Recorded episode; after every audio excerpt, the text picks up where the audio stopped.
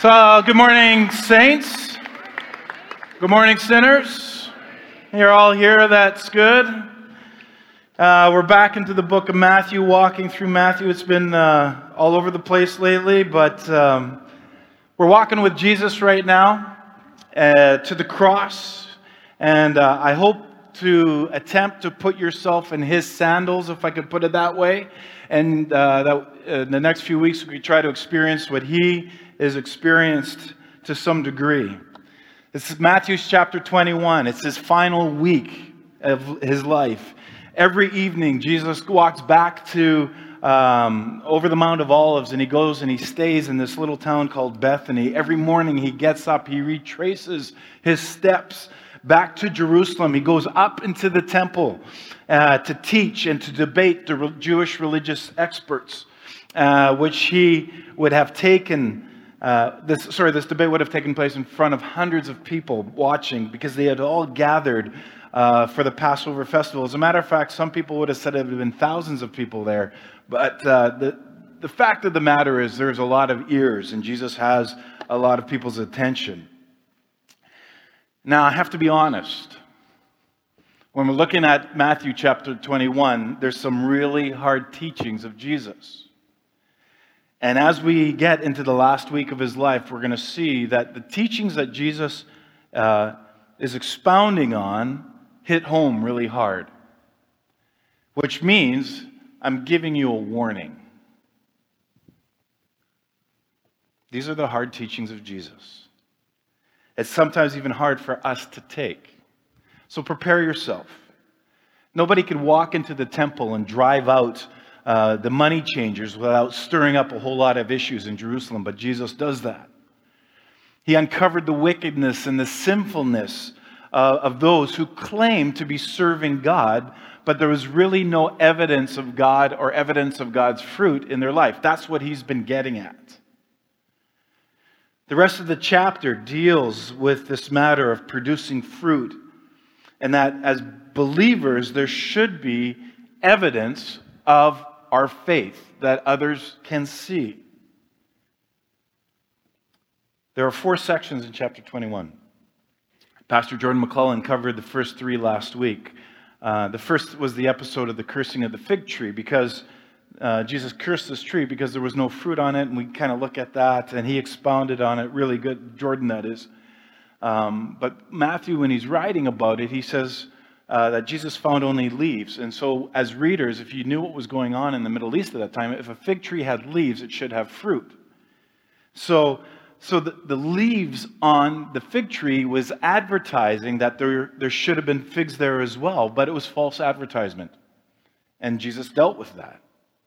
The point of the story is, is that the presence of the leaves indicates that there should be fruit, and when he goes to find the fruit and he can't, he curses this thing. And it's cursed not because it wasn't bearing fruit, but it's making a show of a life that promised fruit but delivered nothing.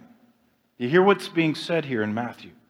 And what Jesus intended to demonstrate to those who are listening to him is that you can be as religious as you want but in fact, spiritually, you'll be barren or cursed, if he could put it that way.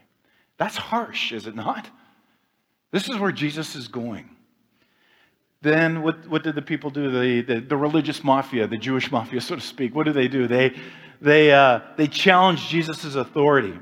And he, he answers them, and, and Jordan explained on that. And then he tells two parables.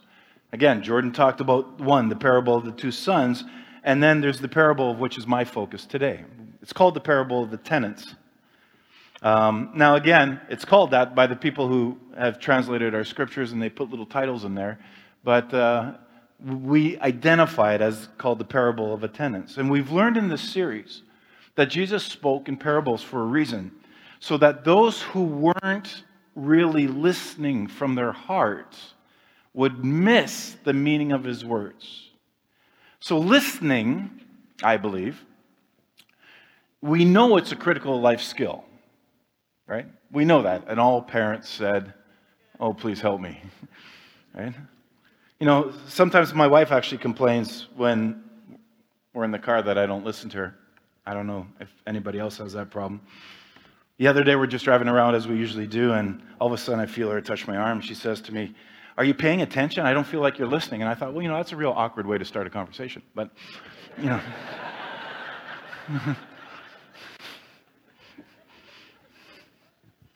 Thank you. Thank you very much. It's the story of my life. Anyway, Jesus opens with this parable. And you can go to Matthew chapter 21. You can pick it up with me. I think it's verse uh, 33. He opens with this parable and, and he says, Listen. Listen. As a matter of fact, he adds to it, he says, Listen to another parable. There was a landowner who planted a vineyard. He put a wall around it. He dug a wine press into it. He built a watchtower. In other words, he set this place up for success. That's exactly what this guy was doing. And then he rented the vineyard to some farmers and moved to another place. When harvest time approached, he sent his servants to the tenants to collect his fruit, his rent. Could have been grapes, could have been wine, we're not quite sure, but it was there. The tenants seized his servants. They beat one, they killed another, they stoned a third. Then he sent the other servants to them more than the first time, so more than three, obviously, and the tenants treated them the same way. Last of all, he sent his son to them. They will respect my son, he said. But when the tenants saw the son, they said to each other, This is the heir. Come, let's kill him. Let's take his inheritance. And so they took him and they threw him out in the vineyard. They killed him. Then they sang, We are the champions. My Bible says that right here. Right? Now they celebrated. Therefore, when the owner of the vineyard comes, what will he do to those tenants? Jesus asks. Now the Jewish religious leaders are there. He will bring those wretches to a wretched end, they said. And he'll rent the vineyard to other tenants who will give him his share of the crop at harvest time. So, when you were growing up, or as you grow up, did your parents ever have to take anything away from you because you didn't look after it? Dog, cat, some sort of animal, maybe a toy. I'm sure most of us have been like that. And if so, then we can actually understand what Jesus is talking about in this parable. It's obviously an allegory. However, each character in this story actually represents someone real. It even goes on a little bit later, we'll get to it. It says that the Jewish leaders knew that he was talking about them. Now, the immediate meaning of the parable is very simple. Let me just break it down for you. Okay, number one, the landowner refers to God. Number two, the vineyard represents the nation of Israel. All the Jews were familiar with the passage from Isaiah chapter 5 in which God planted a vineyard that symbolized Israel. They all got it. Number three, the wicked tenants represented the Jewish religious leaders. Isn't that interesting? The priests and the rest of the people. Number four, the servant sent by the owner represents the Old Testament prophets. God sent dozens of prophets to Israel. We see that in the, in the Old Testament. He sent them to warn them of their sin. That's what he did. And uh, the Jews mistreated the prophets and killed many of them. The fifth thing that we get out of this is the owner's son represents Jesus Christ. Very clear. And the Bible says that Christ came to that which was his own, which was meaning the Jewish people, but his own did not receive him. And then, number six, the new tenants to whom the owner gave the vineyard represents the church. Now, the parable represents our broken relationship with God and his attempt, God's attempt to repair it. And, and mankind's, humankind's rejection of his attempts. And so, in spite of our continual rejection of him, God never gives up on us. Isn't that great? His love for us never diminishes. And so, there are four foundational teachings here about the character of God. Number one, God is that landowner, right? And like the owner in the parable, God is the creator. He owns all of planet Earth. He owns all of planet Earth and beyond. We've taught this numerous times. The Psalm says the, the earth is the Lord's and everything in it. Psalm 24 1. The tenants didn't own the vineyard, they didn't. The owner placed them there, expecting them to uh, grow and re- receive a harvest of sorts. He didn't demand that he gets all the grapes. He just wanted a portion of that at harvest time. But the tenants rejected the owner's uh, request and acted as if they owned the vineyard. This is very easy to see this. The essence of our sin in the comparison is that is declaring our independence from the Creator. This is what the tenants are doing. This is what we do. We refuse to acknowledge God's ownership of this world, and we reject any claim on His life. Our life, sorry. The essence of sin is really saying, Look at God, I don't need you. I'm the master of my fate. I am the captain of my soul. I'm the one in charge. But really, when you think of it, we don't own anything, we just manage stuff. We just manage a part of God's creation. And sometimes we actually do the same thing that these tenants did. We start imagining that we actually own the vineyard. You know, adults, we laugh when a two year old grabs a toy and says, It's mine. Because we know very well that uh, they're not capable of buying it or even making the toy. But, you know, even though they claim it, it's mine, you know, we gave it to them. You know, I, with that simple illustration, I wonder how our Heavenly Father feels when we walk into our house and we say, It's mine. We get into our car and we say, It's mine. We look at our bank account and some of us go, I wish it was mine. right? But we have to remember that every good thing comes from our Father. And we're all managers and stewards of this. Imagine that you're the landlord who owns an apartment. Imagine that you send one, and some of you, this is a real thing. You send one of your employees to collect the rent, and instead of paying the rent, the renter beats up your worker and he says, That apartment is mine. Yeah, I'm not paying a dime. That may be the way that God feels when we sometimes claim ownership of what is really His. Interesting comparison, is it not?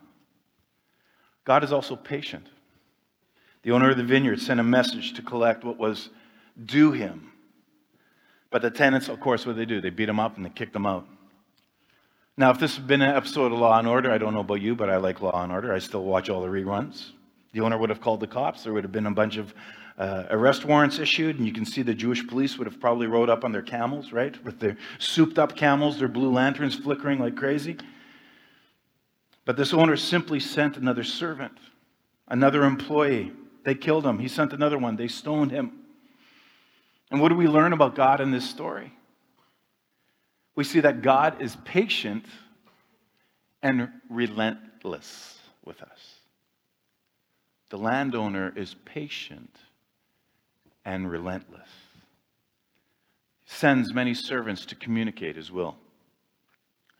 You know, this parable really, you know, we can look at it and say it has nothing to do with me, but the fact of the matter is this parable has everything to do with us. This parable is about each one of us. And when you think about it, God has prepared a vineyard, so to speak, for you and I to manage. And that, that great job that you have didn't come by your talented good looks. So just putting it out there. God put you there. You know, the, God is the creator. He owns it all. And He is coming today to demand a return from us. This is the essence of the parable. He's not asking for you to give Him 90% of what you have or even half. He's, he's saying, yeah, 10% is a great start, but this is more than just money. He's not primarily interested in your money, He just wants you.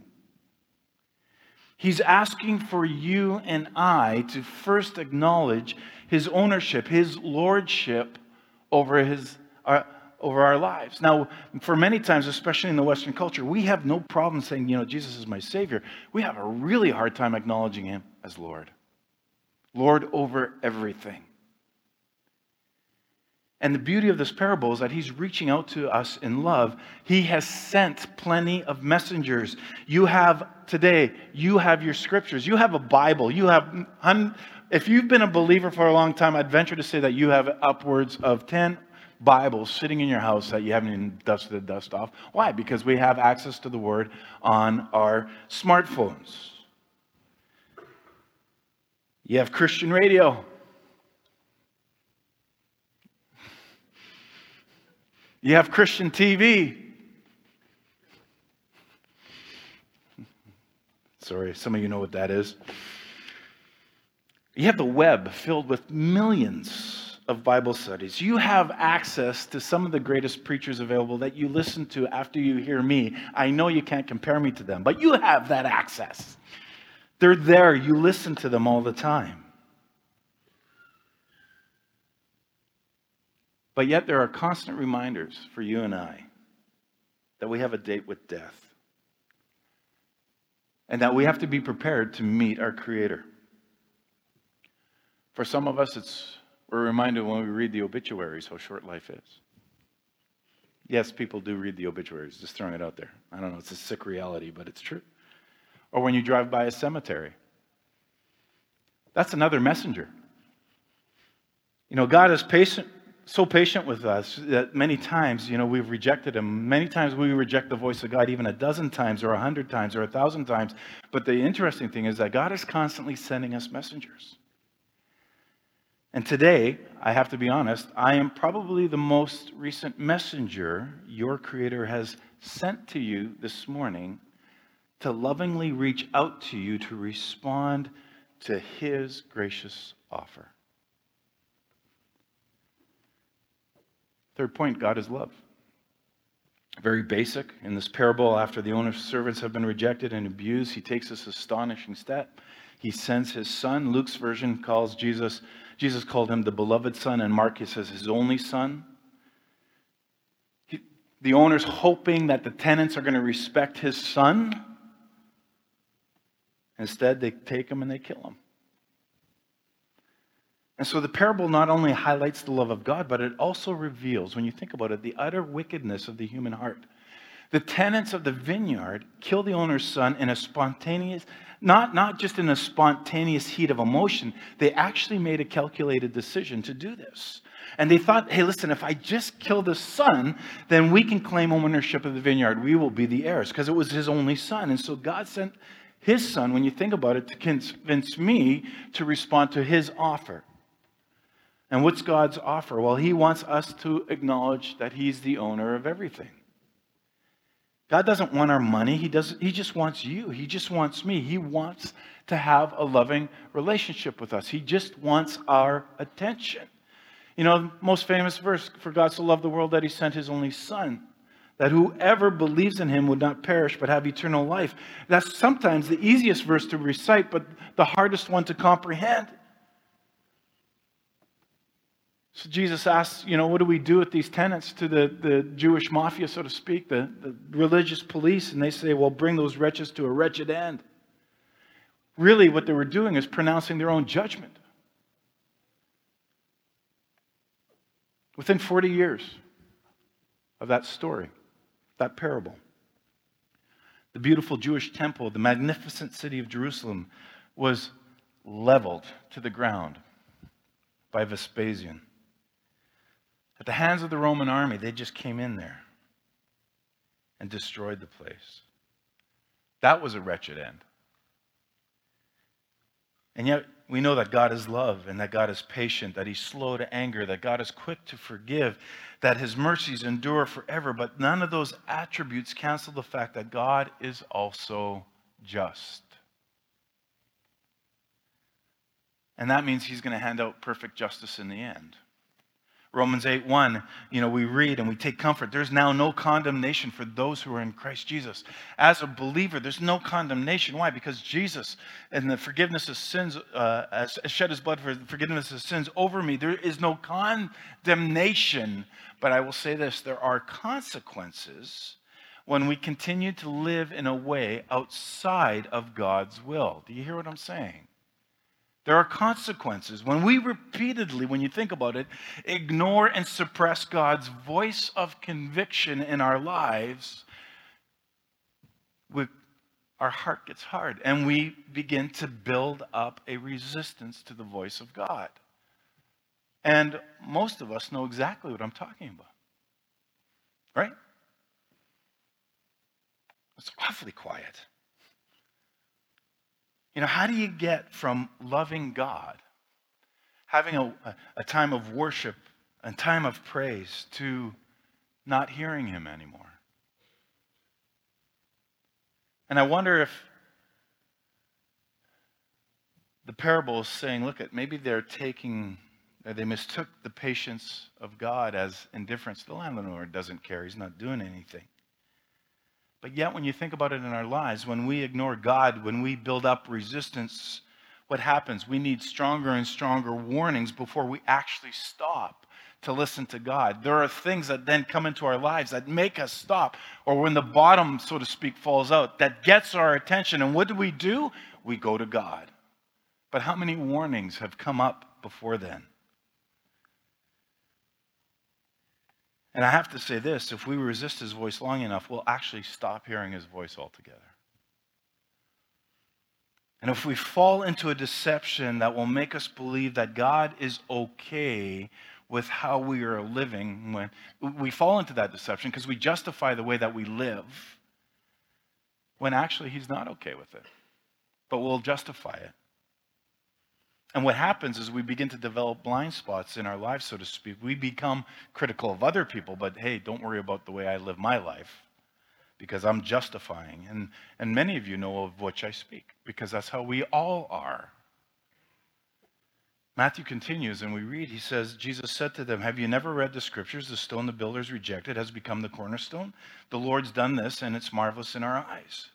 This is actually a duh moment for what's going on in this passage. This is, as Jordan said earlier, it's a quote from Psalm 118. It's one of the five uh, Hallel songs of praises that would have been sung. This whole psalm would have been sung in Jerusalem at this time of Passover, one of five of them. So the whole song was sung. It's beautiful. And it's probably going on, and I'm only presuming, and I'm just trying to do it. He's in the temple, he's teaching this. I wouldn't be surprised if there were people singing this very psalm as he's teaching. And Jesus takes one of the key themes about this psalm and he says, This is about me. I am the one that everybody is singing about. I will become the primary cornerstone of that building. Or if you don't really understand or can really follow this building metaphor, let me break it down. I'm the player who got cut from the team that now becomes the star of a brand new team and ultimately wins the championship. That's what Jesus is saying. And he goes on, he says, Therefore, I tell you, the kingdom of God will be taken away from you and given to people to produce its fruit. You hear what he's saying? The kingdom of God will be taken away from you. That's harsh. Anyone who falls on this stone will be broken to pieces. Anyone whom it falls will be crushed. When the chief priests and the Pharisees heard Jesus' parables, they knew he was talking about them. They looked for a way to arrest him, but they were afraid of the crowd because the people held that he was a prophet. He had the masses around him. These leaders knew that he was speaking about him. It was common knowledge that Israel had this long history of abusing prophets. As a matter of fact, their own history tells that story. Every Jewish boy grew up learning that uh, the prophet Jeremiah was beaten on multiple occasions, that he was thrown into a pit, he was then stoned with rocks. Just clarification, right? Um, Elijah and Amos uh, were banished, they were forced to hide in caves. Ezekiel was murdered after a servant. Uh, Habakkuk and Zechariah were both stoned by the Jews that were living in Jerusalem. Zechariah got chased into a temple and stoned near the altar. Isaiah was cut in half. These are the Old Testament prophets, and they carried a message to the people, and this is how they were treated. These religious leaders knew their history. But here's the thing they thought that this was something in the past, something that could never happen in their day. They were too righteous. They were too advanced. They were too smart. They were too morally upright to do that or to let that happen in their generation. And the irony, of course, was that they were about to do something even worse than what any of their forefathers ever did. And so, what's the lesson for us? The Bible teaches very clearly that we are made out of the same sinful stuff that they are. Yay! We have the same fallen heart, which means given the same circumstances, given the same pressures, we likely have act, would likely have acted the same way they did. Isn't that hard for us to comprehend? When we hear about past generations of Christians enslaving, exploiting, or abusing others, you know, don't shake your head in some sort of self-righteous disgust and say, well, what's wrong with them, you know, way back then? Instead, we have to look at the human heart and say, hey, what's wrong with my heart? Stories of human depravity should not make us feel proud and smug, but humble and repentant. It should be breaking our hearts. You know, we are a race that routinely scorns and ignores the prophets. God is constantly sending messengers to get our attention. And we routinely use our position, our power, our privilege to exploit others for our own means. A lot of times when people grow up outside of the church, they see the full sinful capabilities of their heart on display when they first encounter the gospel. And so what happens is if they have no church background and they begin to repent and they invite Jesus to, in their lives, there's a real true repentance there. Like the, it's almost like it's like, God, I, I, see how bad I can get. I really need you to save me. There's an honesty, there's a transparency, and maybe for some of you, that's your story. And when they get to maybe singing those songs about grace, like Amazing Grace, how sweet the sound that saved a wretch like me, they can do it with enthusiasm because they've experienced how much of a wretch they can be. And so we, have heard those stories personally, Jordan and I, when we were in the Ukraine, you hear those stories people coming out of no, no concept, no framework of God, framework of religion, but no framework of God, when they get saved, it's a radical transformation. But those of us who grow up in church or maybe in a Western culture where there's the, the smidgening of church and religion around us, you know what we do is we learn to curb our behavior to a point. You know, we, we choose to stay blind to sinful potentials in our hearts. And yet, that's a wickedness that is every bit as present. You know, when we look at it, our heart is essentially the same as that of the people of the past. It's the same thing. And that's true regardless of what color you are, what religion you practice, what political uh, affiliation you have. Your heart, my heart, our heart outside of Christ is fundamentally the same as that of those who exploited and abused others who killed the prophets and eventually crucified Jesus. That's how dark we are. We don't like to talk about that. But Jesus focuses on the human heart. And he basically says in this parable this is true of every generation. Some of the unbelief that we encounter in our lives and the lives of others is willful unbelief. You know, the tenants in the parable didn't murder the son because they were confused about who he was. They knew who he was, they just hated him. You know, the, the existence of the son challenged their ownership of the, of, the, uh, um, of the field. And so, by pointing this out, you know, Jesus' life, the religious leaders had convinced themselves that Jesus was dangerous. We read that throughout Matthew. He, they needed to kill him. He, they had to get rid of him. But in telling the story, Jesus pulls back the veil on their hearts and shows that theirs was a willful rejection. In the book of Romans, Paul, Paul says that there's a great deal of, of our behavior can only be explained in terms of a deep, dynamic, emotional, and spiritual repression. That underneath everything else, that the thing that we really repress is a hatred of God. Hard words. Romans 8 7 says that our simple heart has in, uh, this inward hostility towards God. The mind groomed by the flesh is hostile to God. It does not submit to God's law, nor can it do so. In other words, we are create, have this thing called sin in us when we're born. And you got to think about what that means is that our natural mind cannot submit to God. It possesses a deep hostility to the authority and to the glory of God. Your heart possesses that.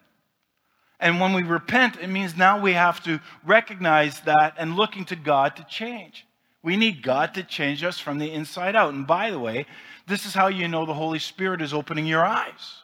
It takes the Holy Spirit to see that sin is just not a violation of the rules, but a whole attitude of resentment towards Christ's claim of our life. Like I said, we have no problem with allowing Jesus to be Savior. We have a huge issue with allowing Him to be Lord and control of everything.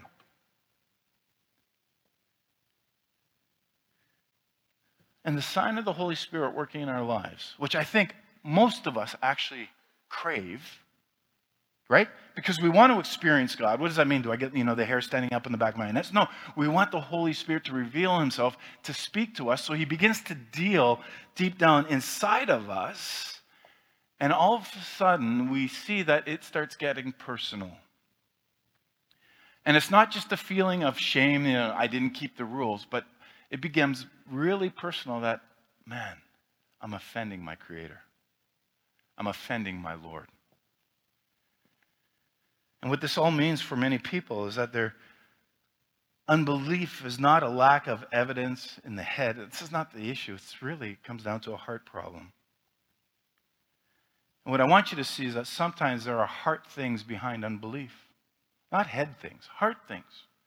Throughout his ministry, Jesus explained that if you had the right posture of the heart, he said, if you had the ears to hear, then the truth of, about him would be evident for everybody to see. If ears to hear, you'll be able to see what he's talking about.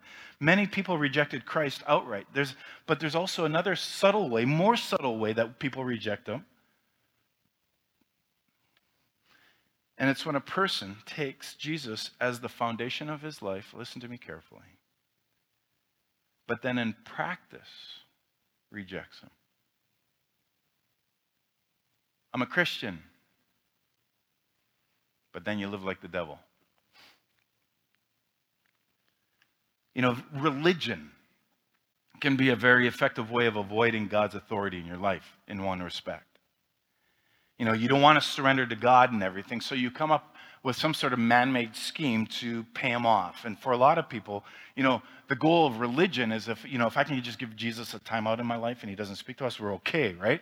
You, you know, we're not trying to know God. We're not trying to walk with God. We're just trying to keep God at a distance, keep Jesus in the corner in a timeout, have Jesus light, you know, just keep it that way. Let's obey the man made rules, but let's keep Jesus and the Holy Spirit at a distance and not really affecting how I live my life.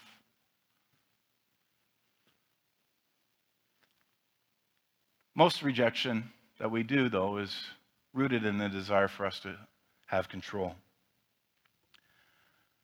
The servants have been hired by the owner. They're acting as if the vineyard belonged to them. Everything in us wants to pretend that we are the owner of our life, that we're not the tenant.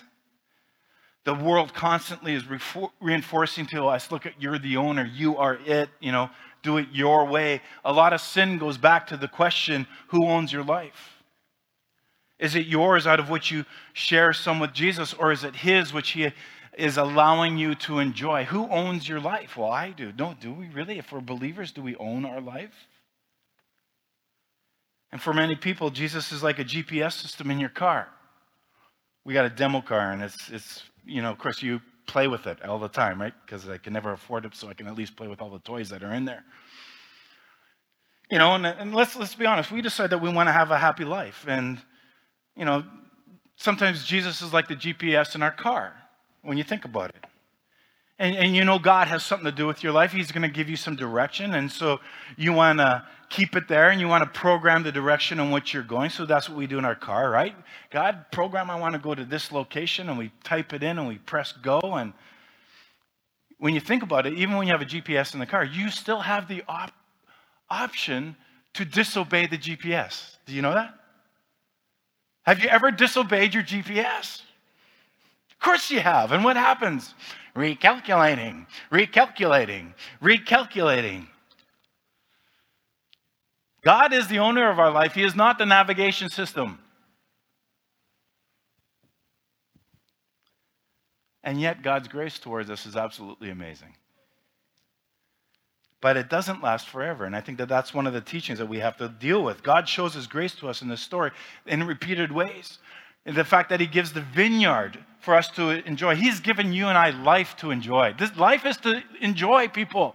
Sometimes Christians get in head, oh, I can't have a good life. No, have a good life. The blessings of God, we heard it in Psalm 118. It's to enjoy. When you go out and you have your lunch, enjoy it.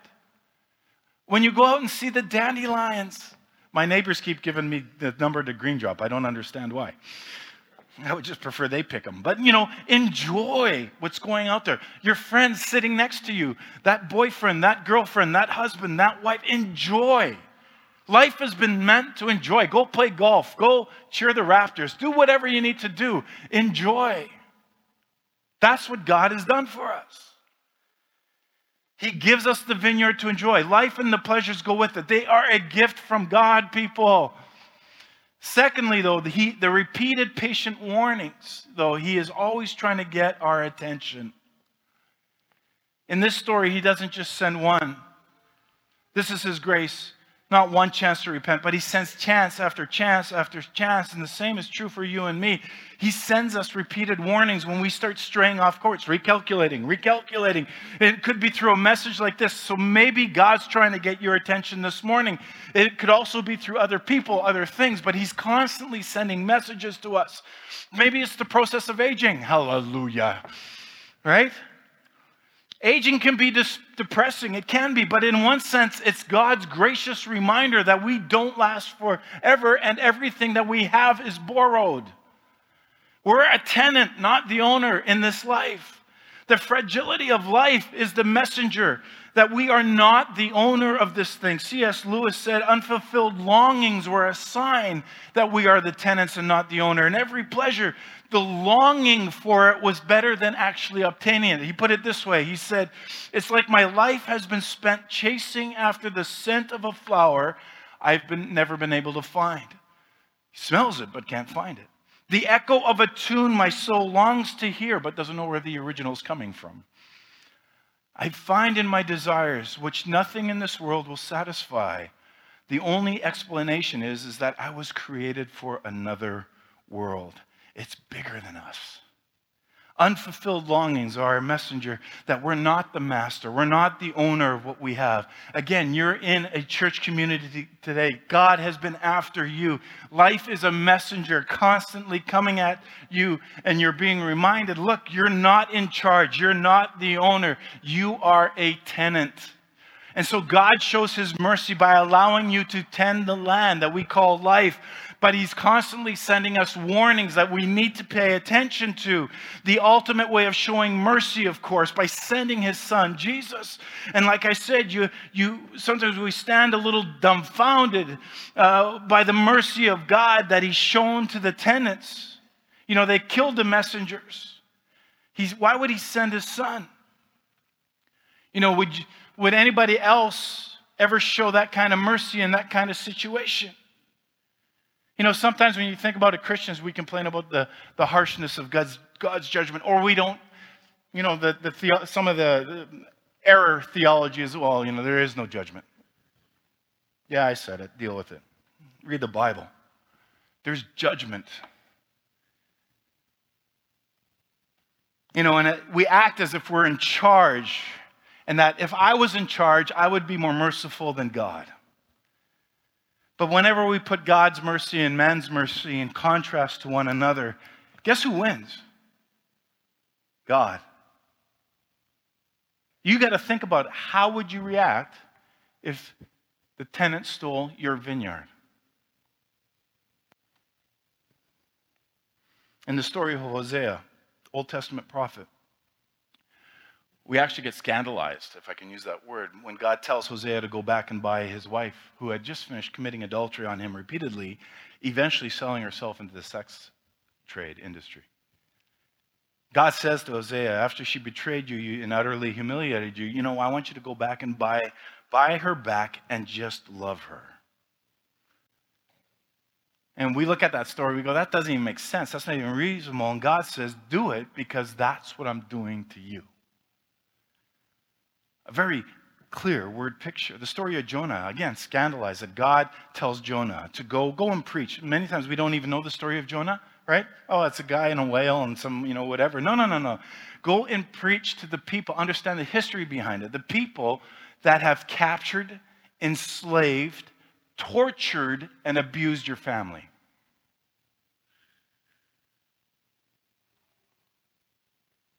Go and preach to them. Because that's what I'm doing. And, you know, the reason we think that of ourselves that we're more merciful than God is because we actually don't perceive the depth of the evil that we have done. God's mercy reveals in stories like this is absolutely staggering, people. God sent his son knowing full well what we would do to him. Why? Because scripture says first that he was demonstrating his love for us in Romans. He was putting it on display in a way that we could never doubt, in a way that we could never forget. And we see that he was willing to make himself vulnerable and put himself in harm's way for no other reason than just simply to rescue you and me. And secondly, he was enabling us to trust him by showing his willingness to identify with us.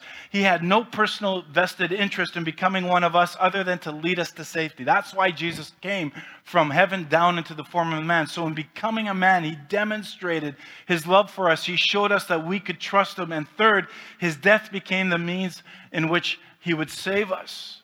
Our murder of him, so to speak, becomes the means of our forgiveness. He died for our sin, paying the penalty for our place. And there's only two ways that you pay for your sin the guilty, right? That you can suffer for it eternally, or he, the righteous, can suffer in your place. His death also released the power that changed us.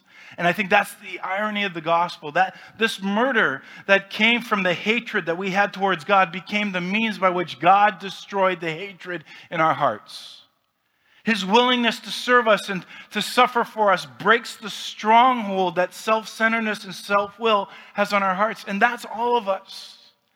What is the Spirit talking about you to deal with this morning? Each and every one of us, He's speaking to us. Because with each and every one of us, there's something going on that's out of alignment with Him, and He's sending a messenger saying, Look, this is what you need to line up on. What is God talking to you about this morning? Rhetorical question, please don't yell it out. And now you have a choice.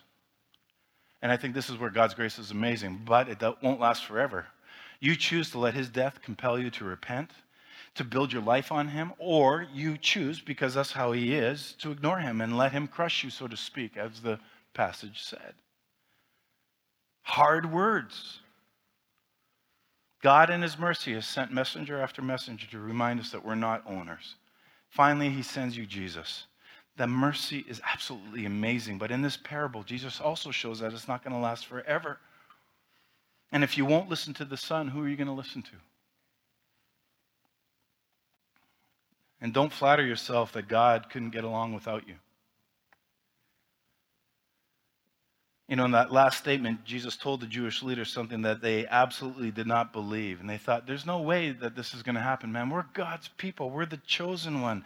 You know, what other faithful group like us does God have? We are it. We got it together.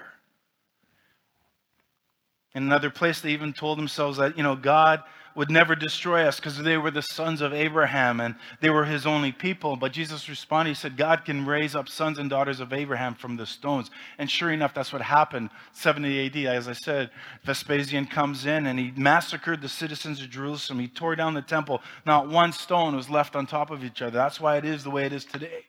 At that point in time, the spiritual leadership was passed over to the apostles who were completely disconnected from the religious establishment. Why? Because they spent the majority of their ministries taking the gospel to the Gentiles. Paul, yet, he gives the same warning to us. He says, Don't take your place for granted either, because we can get smug in our vineyards, can we not? Romans 11 says they were broken off because of unbelief, and you stand by faith. And he warns, he says, Don't be arrogant, but tremble, for if God did not spare the natural branches, he will not spare you either. We wouldn't be the first people in history that God has discarded and started over again. He, we see that in Scripture. Are we walking in a way that's worthy of the grace that God has given us, people? If you identify yourself as a believer, how are you walking today? Paul frequently admonishes the churches. He's constantly calling to us. I urge you, therefore, he tells us, walk worthy of the calling that you've received in Jesus. You have a calling. As a believer, you have a calling by Jesus. You and I are to walk worthy. What is that going to look like in your home? What does that look like in your friendships? What does that look like in your relationships, whether you're dating or whether you're married? What does it look like in your work relationships? You are called to walk worthy. Where is the Holy Spirit speaking to you now?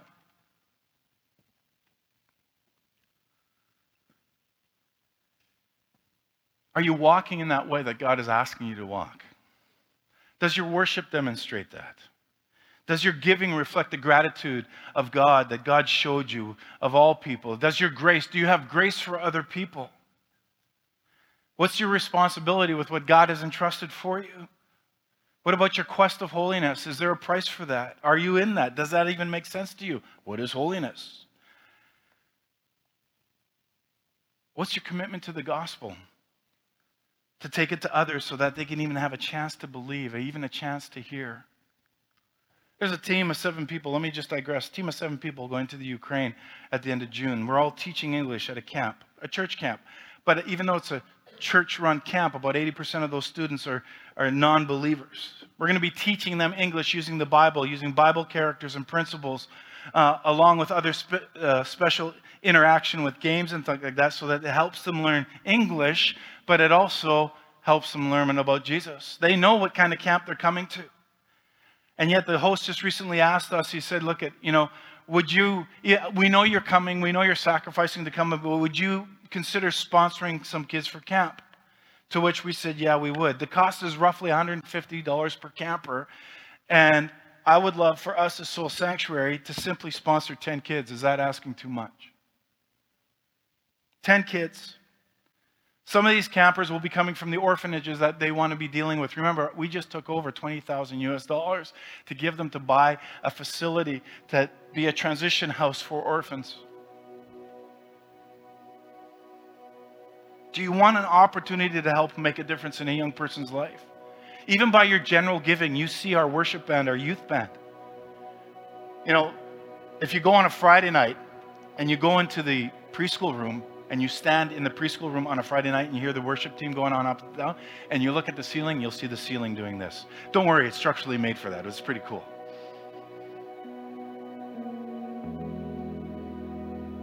But we pour into our kids here too.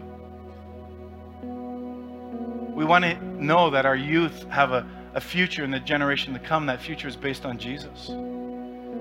We pour it into our children's ministry. Can we do it overseas? And I want to encourage you to make a decision to give something. I don't care if it's five dollars, but write on on an envelope and write Ukraine camp on your envelope. Put in the joy basket. Help us just take ten kids, ten kids that would never have the opportunity to go. Because here in our country, we have enjoyed the access to the gospel like no other people in history. There's no guarantee. I have to say this because of the human heart. There's no guarantee that it's going to continue. God's promises are guaranteed, and He's going to do mighty things in this world. But we must never be so presumptuous as to think that God can only do mighty things through us because we are His people. If we don't walk forward in humility, he will pour out his powerful spirit somewhere else. And I don't know about you, but I want us to experience his spirit.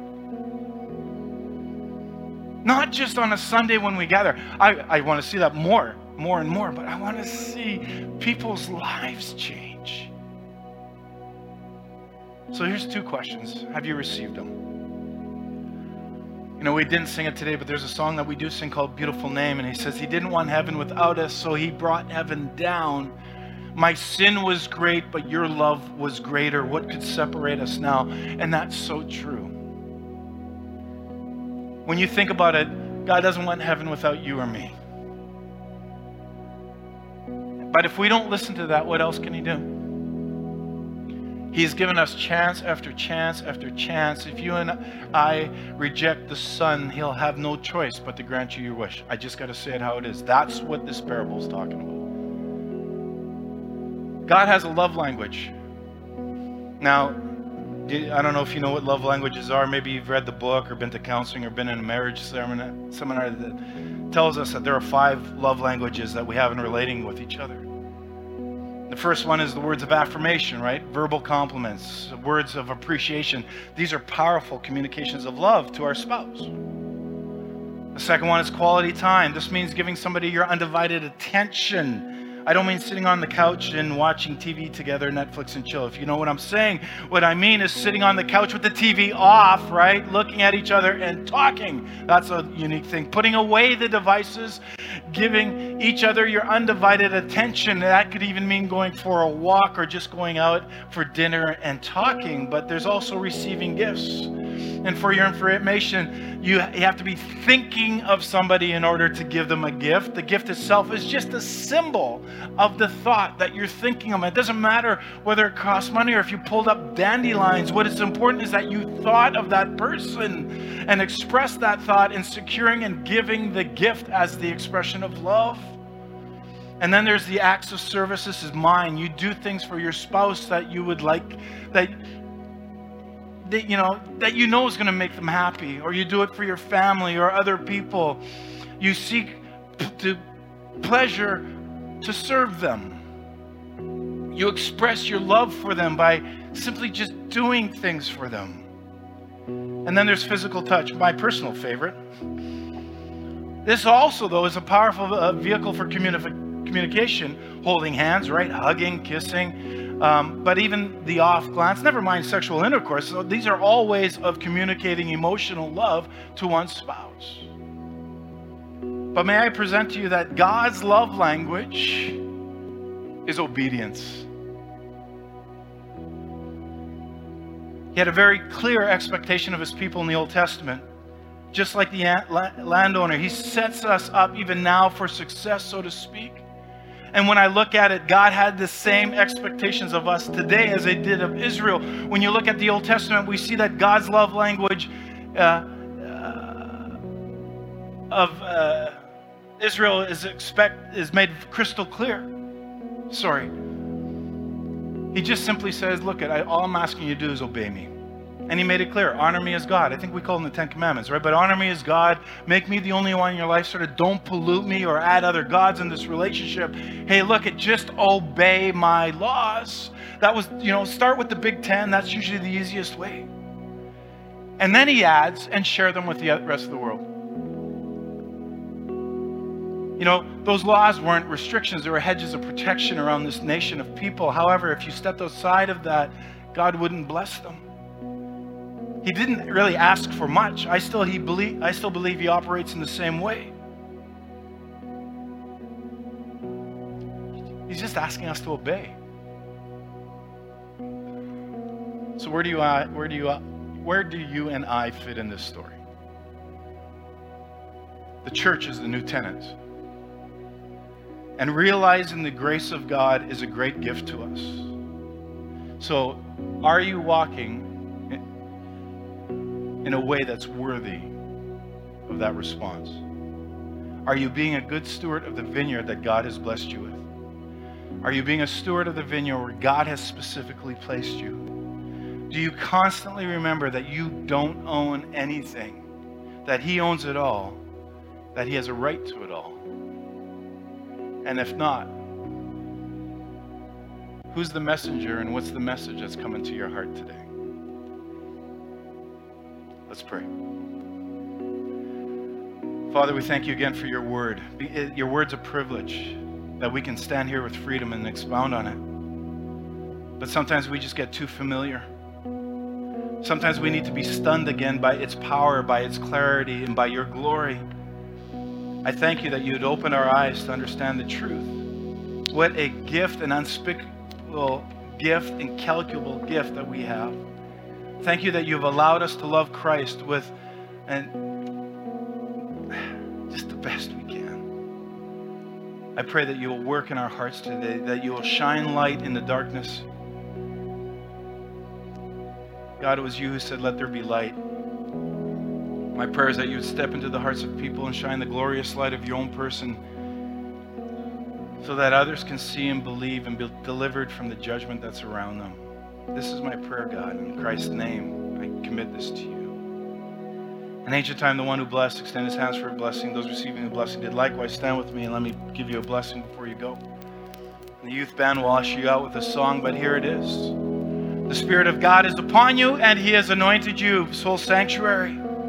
So please remember as you leave that you are the salt of the earth and you bring light to the world. Yes, you bring light to the world.